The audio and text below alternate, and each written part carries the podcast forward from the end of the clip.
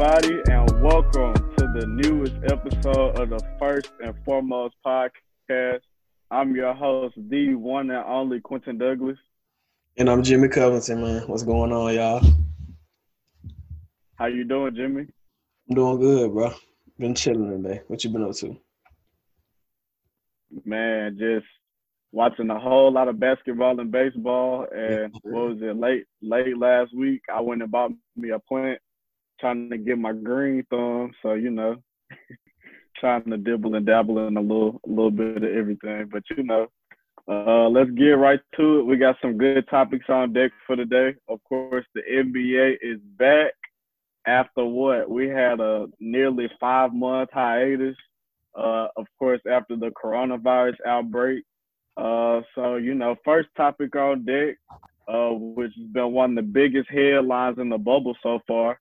Uh, Zion Williamson of the New Orleans Pelicans has been battling with a minute restriction so far uh, since we've been in the bubble. Jimmy, what are your thoughts on his play so far? Well, my first question is is is he injured? Is what I want to know. Uh, because if not, then there's no reason for him to be on a minutes restriction. Uh, he's been in Orlando. I mean, besides him having to go up because of a family emergency, he's been in Orlando the rest of the time. So he should be in shape just like everybody else. And you know, they said he was in the best shape of his life coming into Orlando, but it doesn't seem like he has. He actually looks a little bigger, and uh, look like he's. It looks like the last few games he's been laboring up and down the court, running slowly, you know, jogging slowly. I think I saw like a meme of him on Twitter the way he was jogging already. I mean, so he looks he looks kind of you know when it comes to playtime, he's putting up you know solid numbers in the amount of time he's playing. You know, uh, in the first game against the Jazz, he put up 13 points in 15 minutes. Against the Clippers, he put up seven points in 14 minutes. And last night, he put up 23 points in 25 minutes. This is the first time they he gave him some extended run. Because, you know, at first it was three minute spurts, and I think it was five minute spurts last night. So, I mean, he's played well in the amount of time he's played, but I want to know why they have him on a minutes restriction if they're trying to make it to the playoffs this year. It, it doesn't make sense to me uh, unless there's an underlying injury, which you know I haven't seen anything about it. I will hope. I hope. I sincerely hope it's not. I just hope they're being cautious.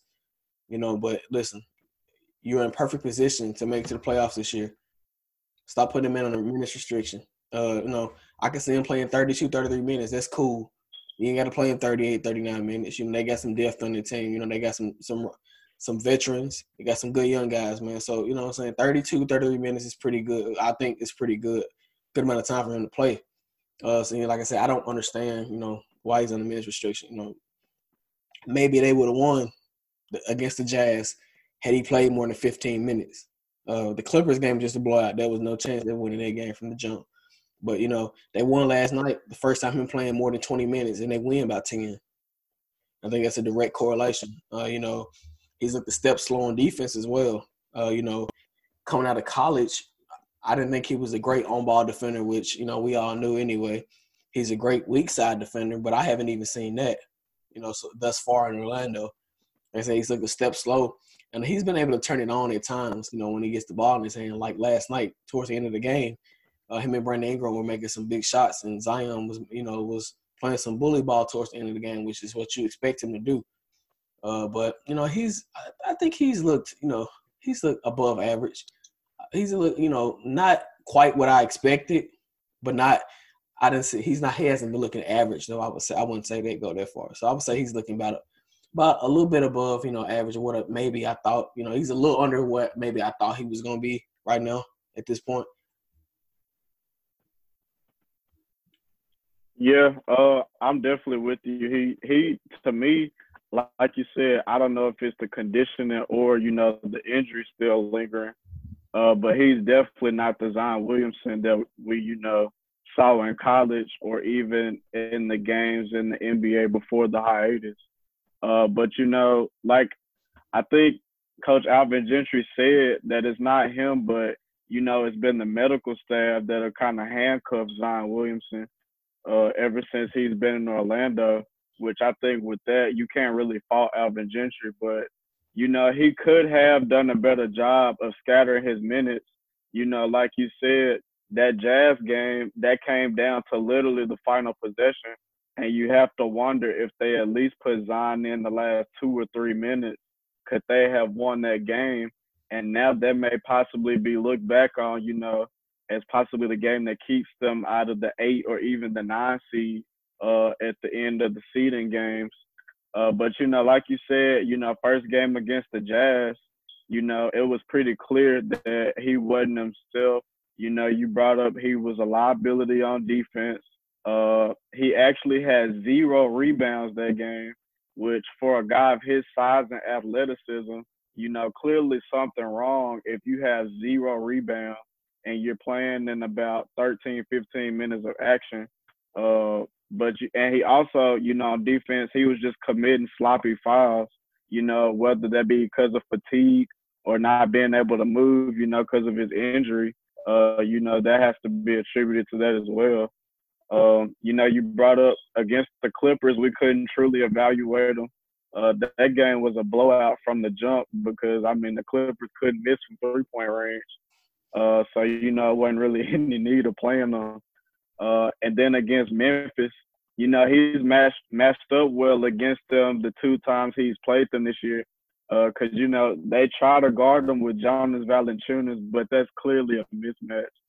uh, I mean, he just literally went over him, around him, through him, you know, whatever was necessary.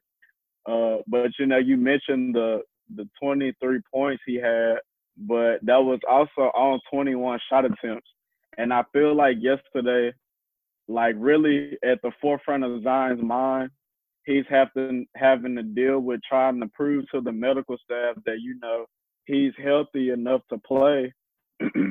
but then you know there's still stretches in the game, you know, mainly in transition defense. He doesn't even get across half court sometimes. Uh, so you know, dealing with that just creates another obstacle, and you know that can be a lot, you know, on a young player, especially already you're in Orlando without you know a crowd. So you already have to depend on teammates that much more to, you know, provide some energy and spark. But for the Pelicans, Zion is supposed to be that energy and spark. You know, when he's out there, you know, clearly they're a substantially better team. And his presence out there opens up the court uh, for, you know, guys like Brandon Ingram, Jrue Holiday. Then you got shooters like JJ Redick. They they play better with Zion after eating up that space on the floor. Uh, so I don't know, man. I think they're being a little bit too cautious because for some reason it's become a trend for these NBA teams to be like, all right, let's think long term. And it's like if you're doing that, you're almost guaranteeing that you're gonna win the championship at some point. But if you look at Philadelphia, for example, where is that guy them? They're just uh, constantly out of the playoffs by second round every year. So like, man, I don't get it. If you gonna put them out there, like you said, play them a full 30 32 minutes a game. Uh, but you know, as far as making the playoffs this year, I think they set the tone with that that first game against the Jazz, and that they may be out of it at this point. You know, uh, I know you want to go back to what you mentioned. You mentioned Coach Alvin Gentry talking about uh, the training staff holding them back. This is the first I was hearing about that, so you know, I think that that's new to me. Uh, but I like I said, I don't I don't understand. Like you're trying to make the playoffs, you got a you got a chance to do it. You got one of the easiest schedules in Orlando. Take advantage of that. You know what I'm saying? Just because, you know, you're resting them this year, that doesn't guarantee that he's gonna like you know saying that you're gonna be a championship contender going forward. So, you know, why not put him out there? The best way to learn is to, to is to play, not to be sitting on the bench looking and so, you know, I'm not understanding, I, and I don't, I don't think its conditioning is where it should be right now. I mean, and we're not by no means are we physician, uh, physical experts by no by no means. But I mean, just my eye, my plain eye, he doesn't look like he's in great shape at all, and like he may have gained even gained some weight. You know, just to me. Oh, but I think that I mean his conditioning like could ultimately hold him back. Uh, like I said, like I mentioned earlier, like you mentioned, he was laboring, limping, coming up the court. You know, that's not that's not a good look. Wasn't getting back. You know what I'm saying? So I, I don't know what the problem is. I think he needs to drop by 25, 30 pounds just to be on the safe side. Mm, because, you know, being heavy on your knees can cause, you know, like tendonitis and joint problems and stuff like that. And you don't want that, you know, from your superstar playing player going forward. So Right. Which too makes me think uh, or remember, you know, right before the bubble started, that picture came out of Zion Williamson where he was just all big and buff and chiseled and had everybody hype about his return but I haven't seen that player at all in these games. And I know he didn't gain it just over the span of leaving the bubble to, you know, tend yeah. to his family issues. Uh, but you know, like you said, the health risk is clearly there because a guy that heavy, he has just as much of a health risk as a seven footer. And you know, we've seen how that's worked with guys' knees and back problems and things like that. Because looking at Zion's injury history already, he's only 20 years old, but he got hurt in high school. He was hurt at Duke. And then we've seen he got hurt in summer league. And then, of course, the injury right before uh, the break that we just had. So, like you said, I think he definitely needs to drop about 25, 30 pounds to be on the safe side. Uh, but, you know, all you can hope is that, you know, you wish him the best on the injury front in his career. So man, moving on to our next topic, you know, the the first day of the return, the big headliner, we had the Lakers versus the Clippers. We all know how that went. Ultimately, the Lakers edged the Clippers out at the end. Um, and you know, we've seen them both play in about one or two more games since then. But Jimmy, based on how they've been playing in the bubble, are you more confident that the Lakers or Clippers will come out of the Western Conference? Uh, well, before the season even started, uh, I picked the Clippers to go to the NBA to win the NBA championship, and my position hasn't changed. Uh, like LeBron and AD has been playing tremendously uh, all season long. You know, AD has been basically the best player in the bubble so far, getting buckets, doing it all. Uh, LeBron James hasn't really been shooting well in the bubble, but when you're off for that long, know, your defense is going to be ahead of your offense. So I'm not when it comes to LeBron, I'm not concerned. He's a pros pro. You know what I'm saying? He's you know great passer. You know, good rebounder. He's shown that when he needs to, he can turn it up all the way on the defensive end. So I'm not worried on that behalf. Uh, but what I am concerned about is you know guard play for the consistent guard play for the Lakers.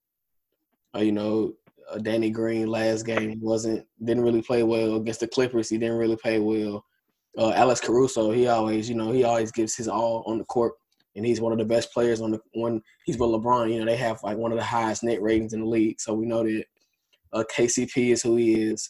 Uh, Dion Waiters has surprised me; he's played surprisingly well. Uh, J.R. Smith hasn't really got much run, uh, and Kyle Kuzma has been pretty good so far. So I mean, kind of what I expected from the Lakers. Uh, but with the Clippers, you know, they lost their first game. Obviously, they were, were without Lou Will and you know Trez, uh, and they still only lost by one. They turned the ball over 22 times, and so that's not something that you're gonna see every single game. They only shot 43% from the field. They did shoot 44% from three. That won't happen all the time. I will tell you that. No, no team shoots that well from three. But you know what I'm saying? At the end of the day, they still got Kawhi and PG. You know, traditionally, if you think about, you know, some of the dominant teams – they had two great. If you want to think it, you know, the apex, the apex predator, apex predator teams like the Bulls, they had two dominant wings that could do it on both ends of the court. And so I think that formula will continue to work. You know, you got four guys that can get you 20 a game. You don't a lot of times have that. And you know, one thing I noticed with the Clippers so far is when Kawhi's off the floor without Lou Will and Trez, the Clippers offense has been terrible. They've been stagnant. There's been all, no offensive ball movement. Uh, but I think you know going forward, I think the Clippers are going to need to get more from Marcus Morris too. Uh, I think their first game against the Clippers, he did. I don't even think he scored, if I'm not mistaken, or he might have scored two points, something like that. So that's not going to cut it.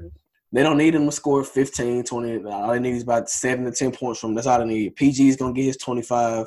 Kawhi can get his 25. Trez and Luke can get their 18 apiece. You know, so that's nearly 100 points right there. You know what I'm saying? You know, with the Lakers, you know, you never really know. My thing with the Lakers is you never really know who's going to show up outside of LeBron and AD. And uh, you know, against the Clippers this year, LeBron, in terms of you know his field goal, you know, LeBron is ultra efficient. gets to the paint with ease. But against the Clippers, he's only shooting 36.7% from the field. And he's shooting 23% from three. So, I mean, obviously you can't stop LeBron. The best thing to do is to make it harder for him to score. And the Clippers have been successful in doing it.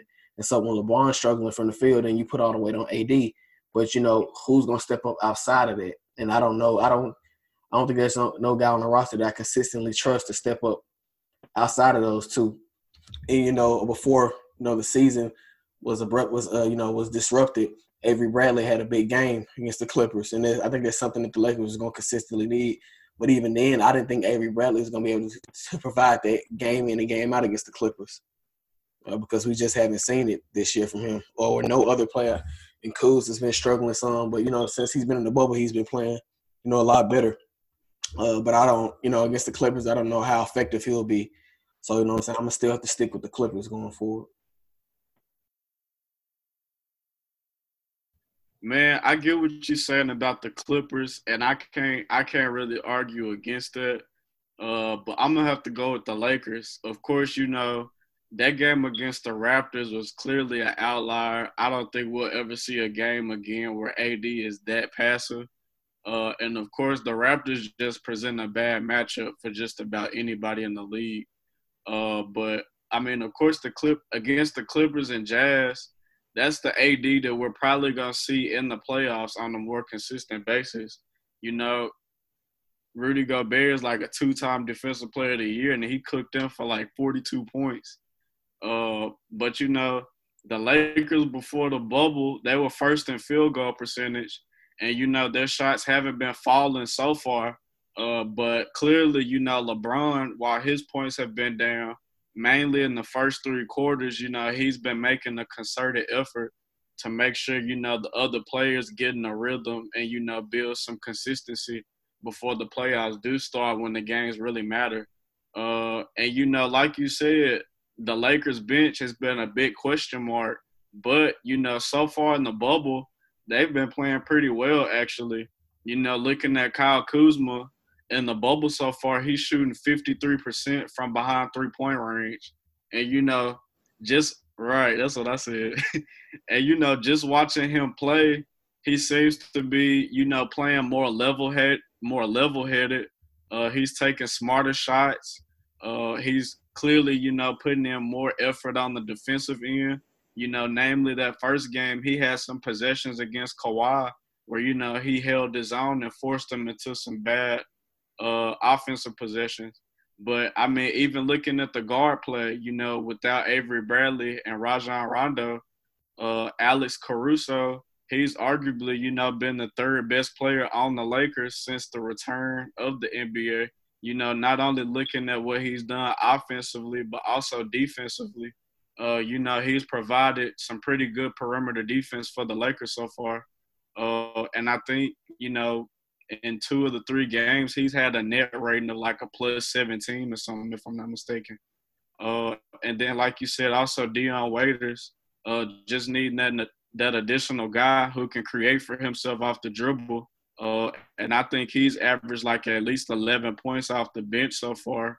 And you know, he's also while he does still have his moments, you know, where he throws a boneheaded shots, uh, he's been playing a little more level-headed too uh, during the return. And then you can only hope that guys like Danny Green and KCP, who are two of the top three uh, percentage shooters from three-point range for the Lakers, you know, they have to find their range at some point because, you know, at least against the Raptors – Danny Green was pretty much unplayable, where he only played like 19 minutes.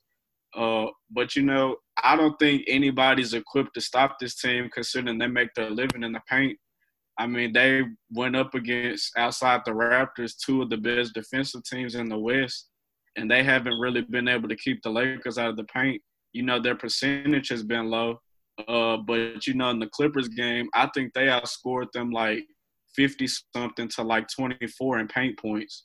Uh, and then the Clippers, their biggest issue is their chemistry. You know, so far I think they've had like 30 different starting lineups so far this season.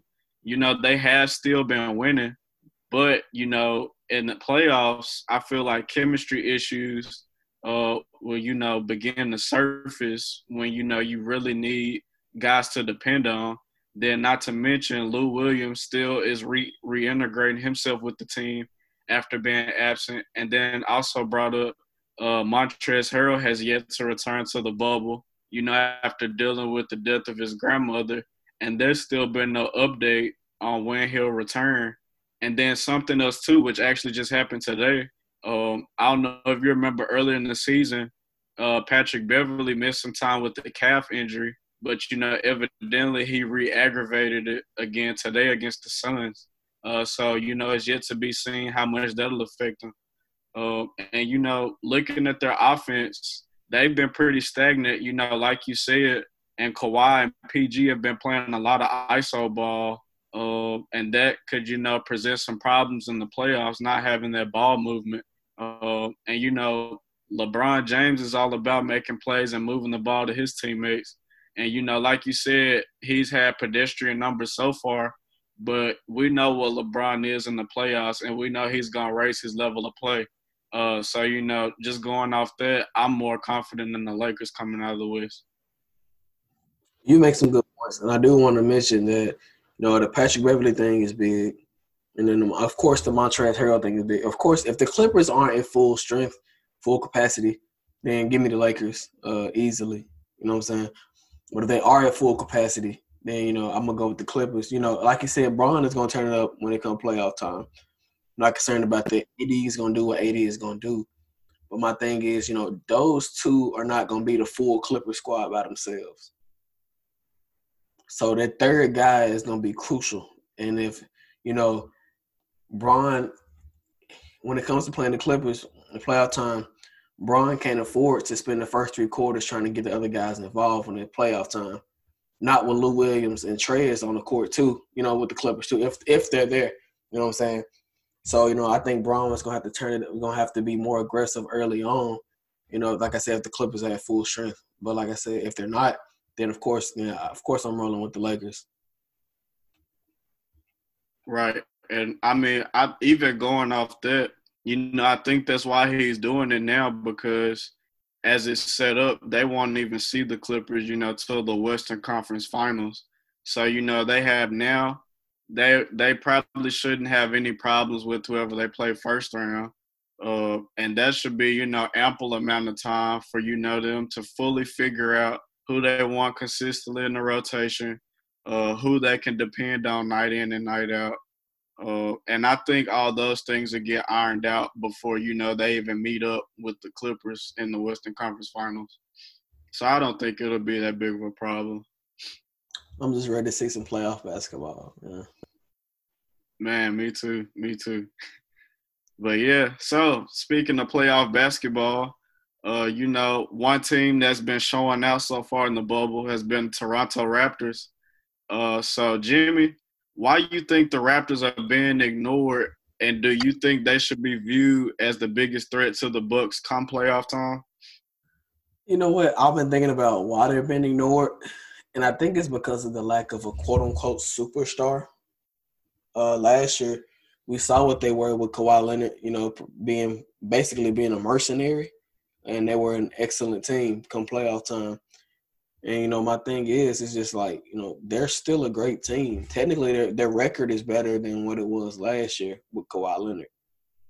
And so, you know, they beat the Lakers down last game.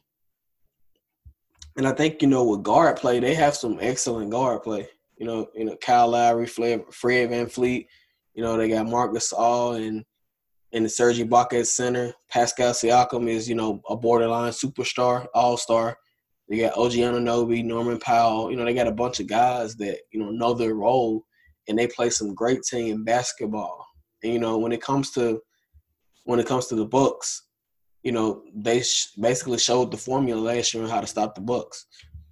You take somebody like Pascal Siakam, who's quite who's not as big and not as athletic as Giannis, but can do a decent job. You funnel him to the paint where the bigs are, and then you know there you go because those other guys aren't going to beat you. Khris Middleton's not going to beat you. Donte DiVincenzo can't do it. Eric Bledsoe can't do it. Wes Matthews, those guys can't. They can't win you a playoff series. I'm just going to keep. We're just going to be honest. It's going. It's going to depend on Giannis, and the Bucks don't have a closer. Uh, but what I view them as the biggest biggest threat to the Bucks, I wouldn't. I would say no, not the big, not the biggest, but they're one of the biggest threats. I to say not the biggest. I think the biggest threat would be either the Miami Heat or you know, or the, the Boston Celtics. Because I don't know, I don't really know who. If Toronto needs a bucket at the end of the game, I don't know who they they're going to go to consistently.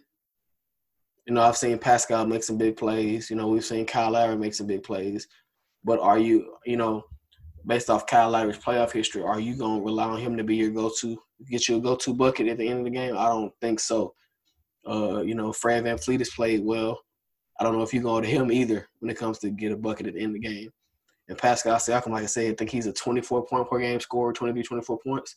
And so, you know, his offensive repertoire is continuing to expand.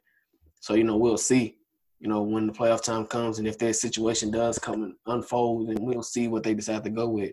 But I think the lack of a proven, not the lack of a proven closer, but, you know, no clear closer, I think that might hurt them, you know, when the games get real close. But, you know, with Boston, you got Jayson Tatum, you got Kemba Walker that are the closers. You know, with the Heat, you got Jimmy Butler, he's a closer.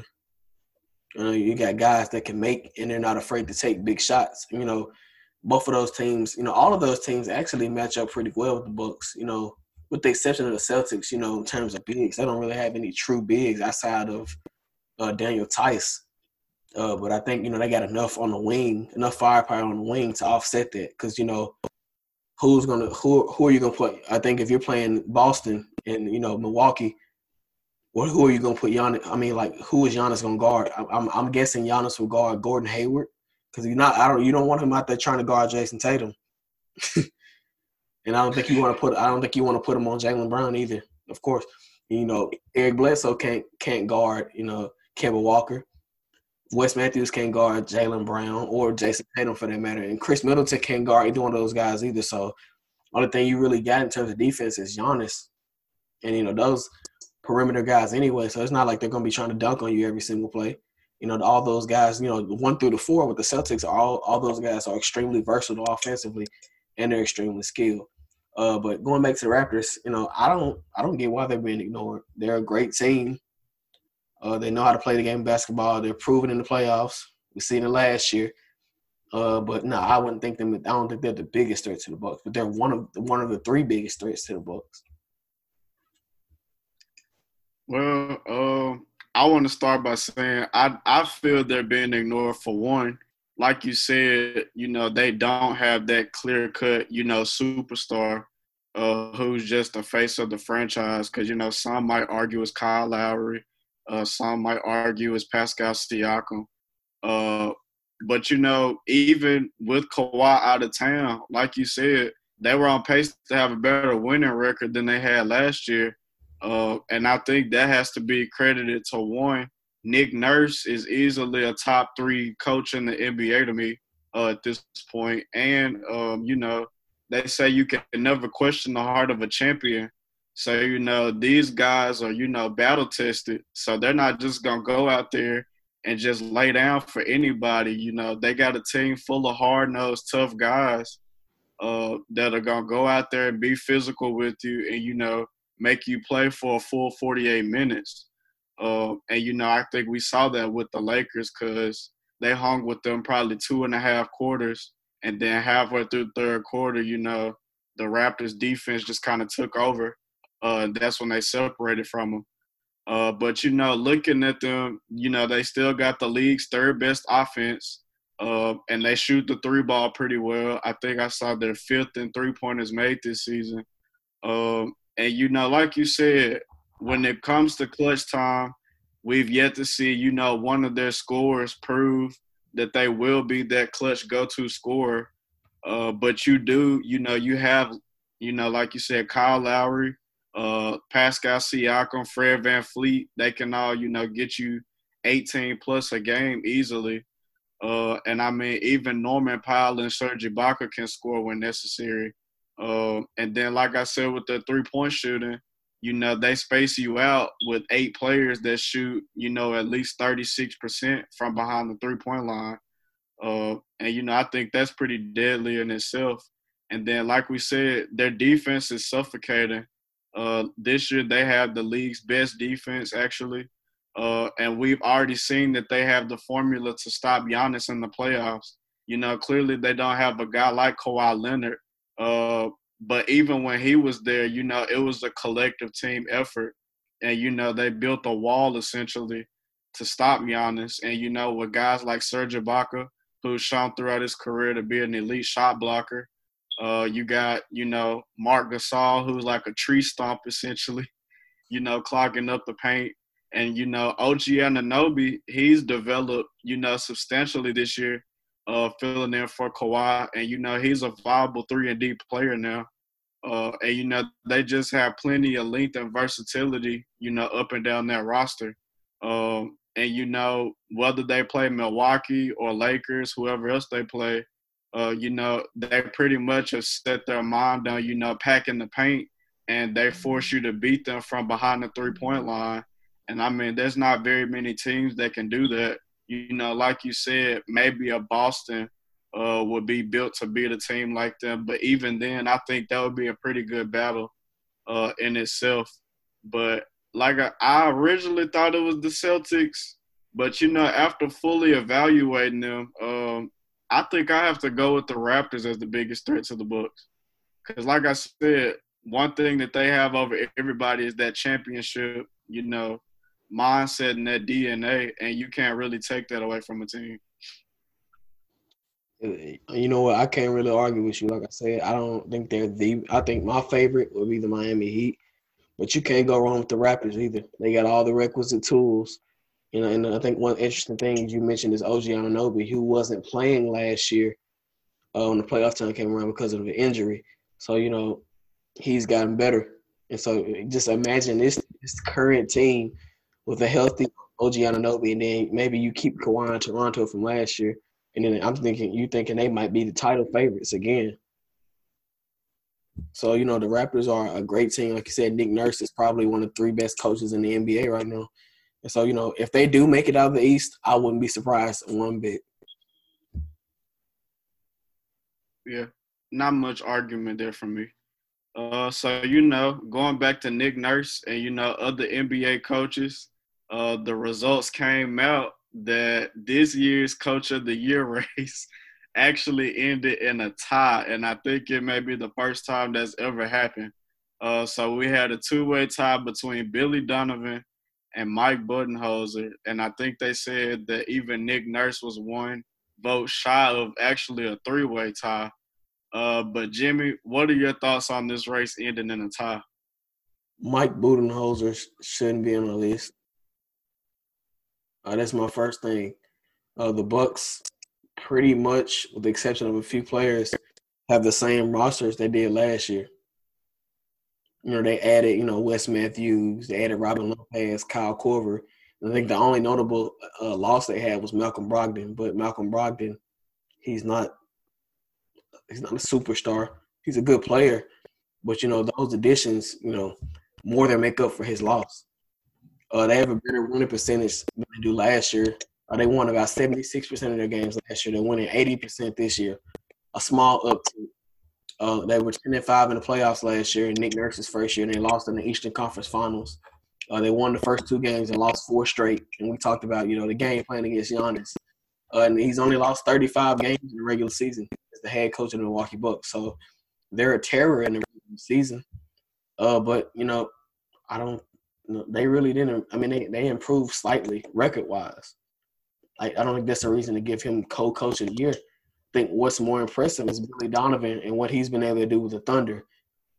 This offseason, the Thunder lost Paul George, Russell Westbrook, Jerami Grant, Patrick Patterson, and Markieff Morris. Russ, PG, and Jerami Grant were all starters. You know, PG averaged 28 a game last year. Russ was in the 20s last year. Jerami Grant played a pivotal role. And, you know, and they brought in CP3. They got Shai Gilgeous-Alexander and they also brought in Danilo Gallinari, and they were predicted to be, you know, the 11th seed before the season started. So nobody expected them to make it to the playoffs, not even me, just being completely honest with you. And they've more than, you know, they've more than, you know, excelled. Uh, they're 41 and 25 this season, which is right now is a higher winning percentage than the Thunder had last year in terms of percentage wise. Obviously, it can't be games because they haven't played as many games. They're 13th in offensive rating, which took a tick down from last year, but they're better defensively, which will be it's just surprising considering you lost Paul George, one of the best two way wings in the game, and Russell Westbrook. You know, uh, his reputation as a defender, I mean, maybe precedes his actual skill, but he's still, you know, he's still a, a pest when it comes to getting steals and you know playing the passing lane. So you would think, you know, CP3's got a little older. You know, Danilo Gallinari isn't really a defender. Uh, you don't really look at Shai as Alexander as a defender as well. So you know, I'm surprised at their defensive rating went. Uh, but you know, like I don't, I don't know why this was really a consideration for Mike Budenholzer. Like I think it's far and away Billy Donovan. He's done a great job with that team.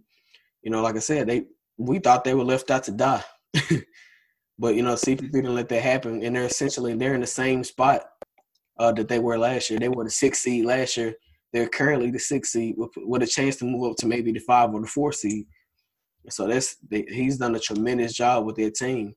You know, once you think outside of those, you know, the the, the five starters, and you go Dennis Schroeder and Nerlens Noel. But after that, I mean, can you really name anybody on the roster outside of those guys? Those top seven, like I know Darius Bazley, I know him. That's eight.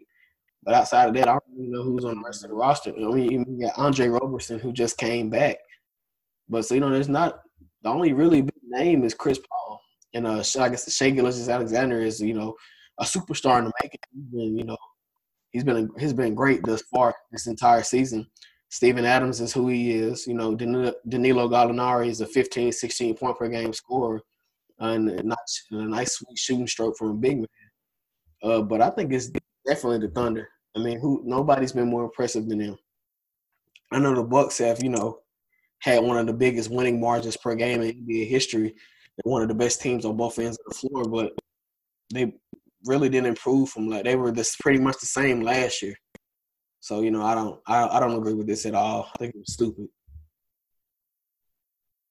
Yeah, man, you made a lot of good points. Uh, you know, my first thing is there's no way you can have a you know yearly award like this end in a tie like, could you imagine the backlash if the MVP voting ended in a tie? We had co MVPs.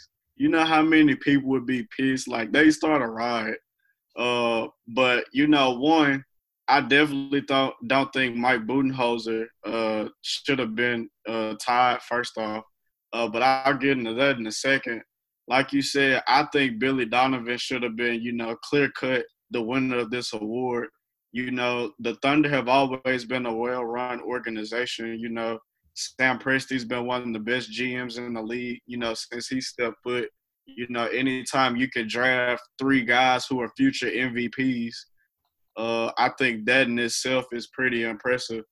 Uh, and you know, you essentially, you know, like you said, they flipped Russ and PG and replaced them with CP3, Shai, Danilo Gallinari, and they got a bevy of future first round picks. Uh, but you know, on paper before the season, you know, a lot of people did count them out, but you know, clearly they had some talent. But you know, it was just a big question of how they would fit together.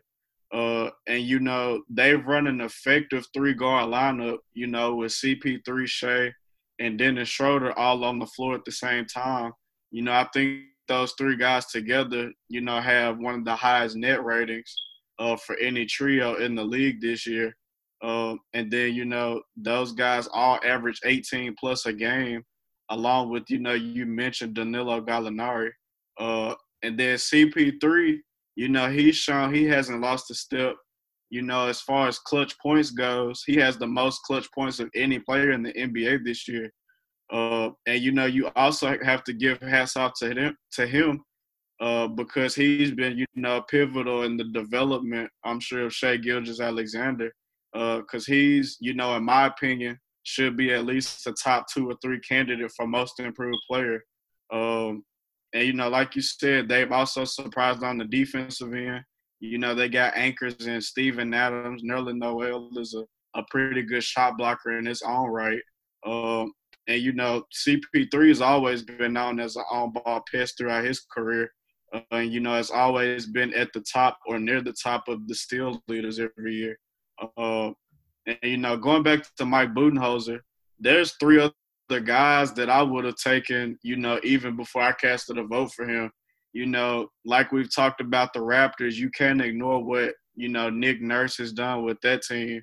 You know, after losing a guy like Kawhi Leonard, and you know, even last year they had a better winning record. You know, without him in the in the lineup, uh, and you know they've just kept that going this year, despite having multiple guys injured. You know, throughout the season.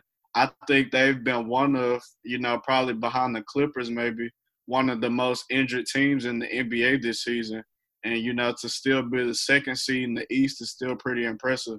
Uh, and then, you know, looking down in Miami, you know, Erik Spoelstra, the job he's done with the Miami Heat, you know, they got Jimmy Butler from the 76ers. But, you know, outside of him, Bam Adebayo, he developed into an all-star this year. Uh, you got undrafted guys like Kendrick Nunn, who's in the start lineup. He's blossomed this year. Uh, you know, rookies, uh, Tyler Herro. You got Duncan Robinson. They balled out this year. Uh, and you know they're right there in the thick of things, you know, and a lot of people, you know, including yourself, are are you know taking them as the biggest threat to the Bucks, and you know I think there's no no slouch, you know, considering. Um, and I even take Doc Rivers, the Clippers, you know, Kawhi load managing, Paul George is just not having both of his shoulders healthy. Um, you know, Pat Bev battled some injuries. Lots of role players on that team. They've had you know, players rotating in and out, you know, especially at the trade deadline. Uh, and, you know, they're still one of the best teams in the NBA, and a lot of people's picked to win the championship. Uh, and, you know, I think he just passed, was it Red Auerbach, to become one of the top 10 winningest coaches in NBA history. Uh, and, you know, I think that says a lot about him and, you know, his resume. And, you know, I would have taken any of those guys over Mike Budenholzer because, like you said, they haven't done anything substantially different from what they were doing last year. And I think a lot of that has to be credited to Jan to Giannis Antetokounmpo's dominance. You know what? I don't really got much else to add. You pretty much hit everything else. Like I said, I mean, they really didn't improve much. You know what I'm saying? You know, they were a great team last year. And, you know, they're a great team this year. Did nothing happen. They didn't really lose any key players. Only one was Malcolm Brogdon. I don't even think Malcolm did Malcolm Brogdon even play in the conference finals last year. No, he did. No. Exactly. So you didn't even miss him. So you you added some veterans who know their roles and know how to play. You know, winning basketball. So you know, I just don't like you said. Coach Spoelstra could have been a better option. Doc Rivers could have been a better option. Nick Nurse was a better option. You know, you know, I think one thing we've seen with Mike Budenholzer's teams is they win a lot of regular season games. Uh, even if you look back into the Hawks, his first year as head coach of the Hawks, I think they won 60 games and were like the one seed in the Western Conference. Yeah. I mean, Eastern Conference, and then they got swept, and I think in the conference finals, I want to say. Yeah, by the Cavs. yeah. So you know, I, I don't, you know, the NBA, the NBA National Basketball Coaches Association got this completely wrong. Yeah, and you know, even going off what you just said with Coach Budenholzer, uh, you know, I think that's just another case as to why all of these awards should wait until the conclusion of the regular season and postseason. Because, uh, you know, essentially regular season success doesn't really mean anything if you're not really doing anything with it in the playoffs. Because, like you said, you shouldn't have a 60 win team and you getting swept out of the playoffs. Uh, so, like I said, Budenholzer probably would have been fifth or sixth for me because I probably would have even put Frank Vogel over Mike Budenholzer, to be honest with you. Uh, so I think it's just crazy that it ended in a tie, but I don't think that ever needs to happen again. No, not at all. well, Jimmy, did you have anything to add to this episode, man? Ah, uh, man, like the normal, uh, Black Lives Matter and uh, arrest the, murderers who killed Breonna Taylor. Uh, and I want to mention their names: Brett Hankison, Jonathan Mattingly, and Myles Cosgrove. Uh, they need to be held accountable. And uh, we want justice for Breonna Taylor. There's no reason why they should still be walking the streets. And I think, you know, a lot of times people don't mention their names, but I got to mention their names because people need to know who they are. Yeah, I second that, bro. Definitely justice for Breonna Taylor. Black Lives Matter. Uh, you know, I've really appreciated, uh, you know, the message that the players have been sending so far with the NBA's return. You know, kneeling and you know, wearing the Black Lives Matter T-shirts, the messages on the back of their jerseys. Uh, I did think it was funny. I don't know if you saw it. Jimmy Butler elected to go out with a blank uh, jersey, and they made him change. Uh, I thought that was funny, but it's just like whatever, man. Uh, but you know, like I said, the fact that they've all been unified on that front, and you know, even continuing to push the message in their post game interviews, uh, I think that's been pretty impressive in itself. Uh, but you know, we appreciate all of you guys for rocking with us here at the First and Foremost Sports Podcast. Uh, continue to like and subscribe. You know, we got our YouTube channel, we got our Facebook group. Follow us on Instagram, follow us on Twitter. Uh, and I think that's pretty much all I got to say. You know, I am the one and only Quentin Douglas. And I'm Jimmy Covington. I appreciate y'all. Thank y'all. Yes, sir. Appreciate y'all. We out.